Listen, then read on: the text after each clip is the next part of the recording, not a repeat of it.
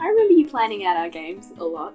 Games, okay, maybe I've always been strategic. I'm, I was born to be a scientist. I've Yeah. always had it. Everyone has it in them, Emily, but you especially. Now that they live in different cities, Sarah connects with her scientist Emily through Skype to talk about Emily's new life as a biochemistry PhD student. Oh god, we're recording. No, so much pressure. Too much pressure. Pressure. Alright, my name's Sarah, and this is my friend Emily. Say hi, Emily. Hello. A professional scientist. Hello. Introduce yourself. Hi, my name's Emily, and I am currently a PhD student. I love your posters on the wall. Me too. What have you got? Muse and uh, Yes. Muse and Muse. cool. Oh, it's all Muse CD covers.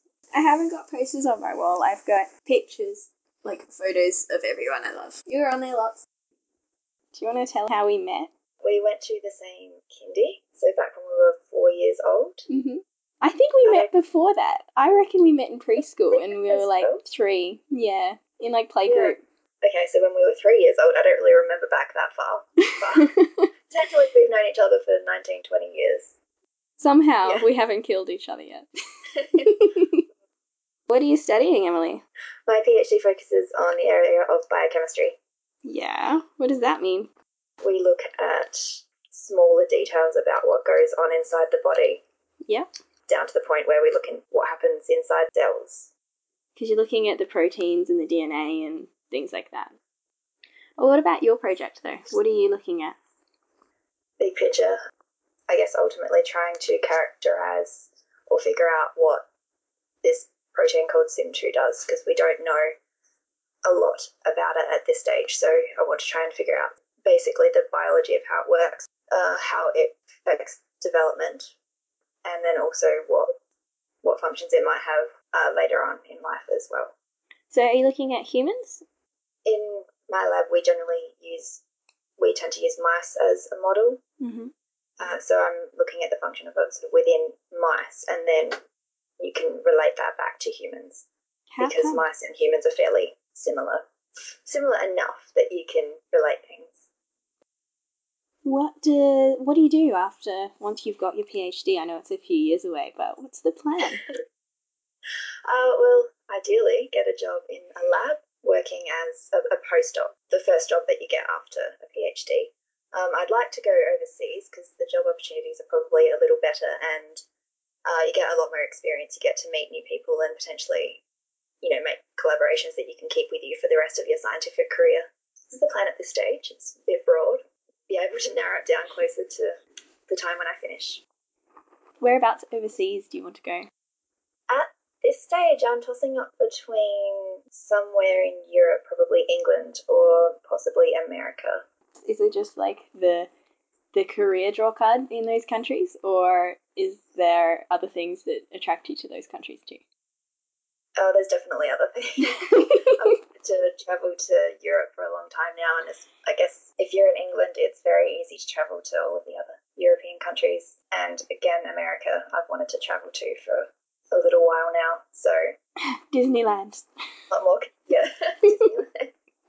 So yeah, it makes it a lot more convenient if you're working in those countries. yeah. What drew you to it? to science, Yeah. What was the attraction? this is going a long way back now. Um, I imagine that draw card is still there. It's what keeps you going, whether you realise it or not at the moment. Yeah, I guess it, it's just the fact that I I like to study so much, and I guess I, I like learning things all the time, and I guess that's what science is all about. We're constantly learning new things every day, whether we use it or not. I um I had someone say to me the other day that scientists know everything. Well, how would you react to that? Yeah, that's what a lot of people think.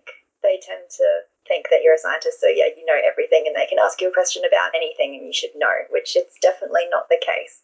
Especially at the moment, because I'm focusing so hard on biochemistry.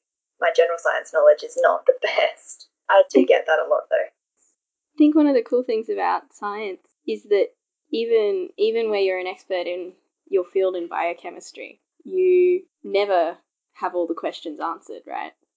No, of course not. Constantly asking new ones. yeah. That's really cool. Apart from people assuming you know everything about anything, how do people generally react when you tell them that you're a scientist or a, a biological scientist at that?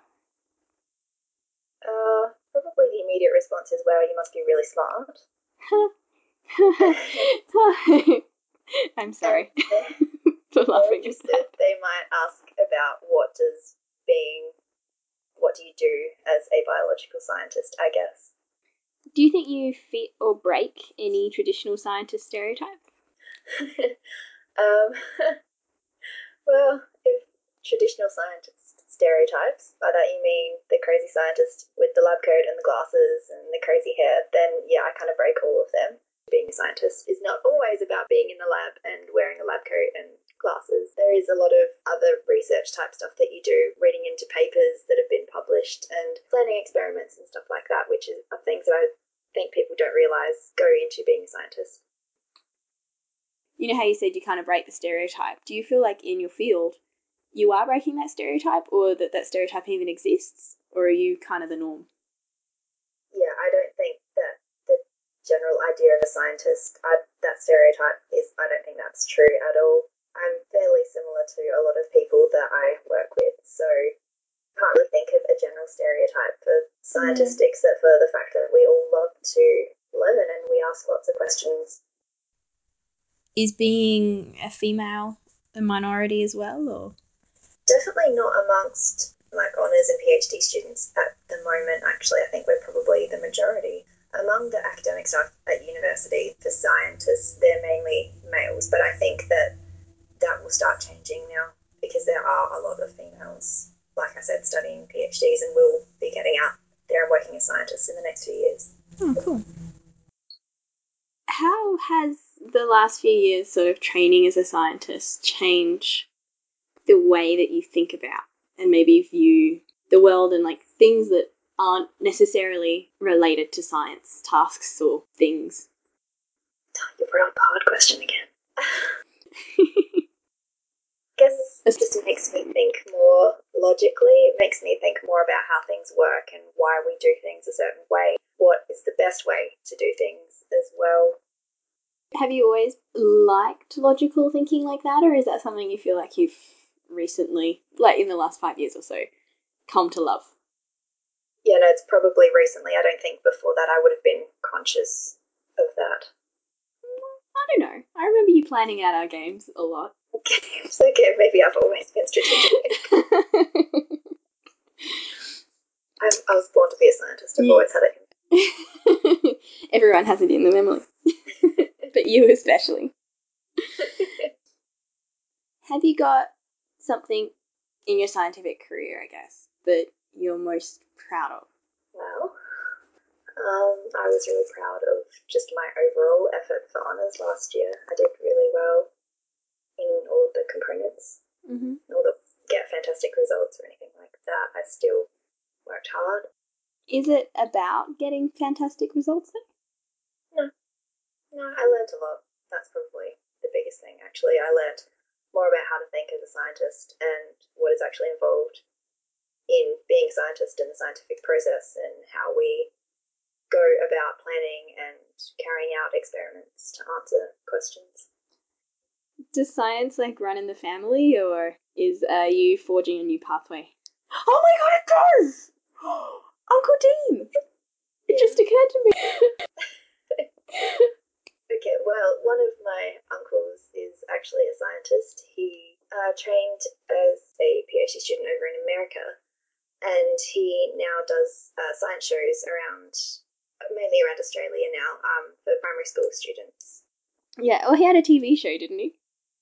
Oh yeah, he did too. It was the Curiosity Show back in I don't know what that would have been the I think it was the 80s. Yeah. I remember watching one of his videos of him putting a chicken to sleep by like stroking its head. That might not have been him, that might have been his partner. But that was hilarious.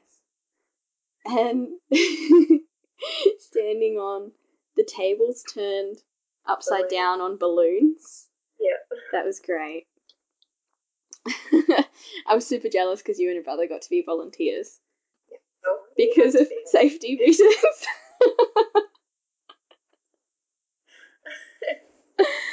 My favourite was always freezing things in, li- in liquid nitrogen and then dropping them on the ground and they smash.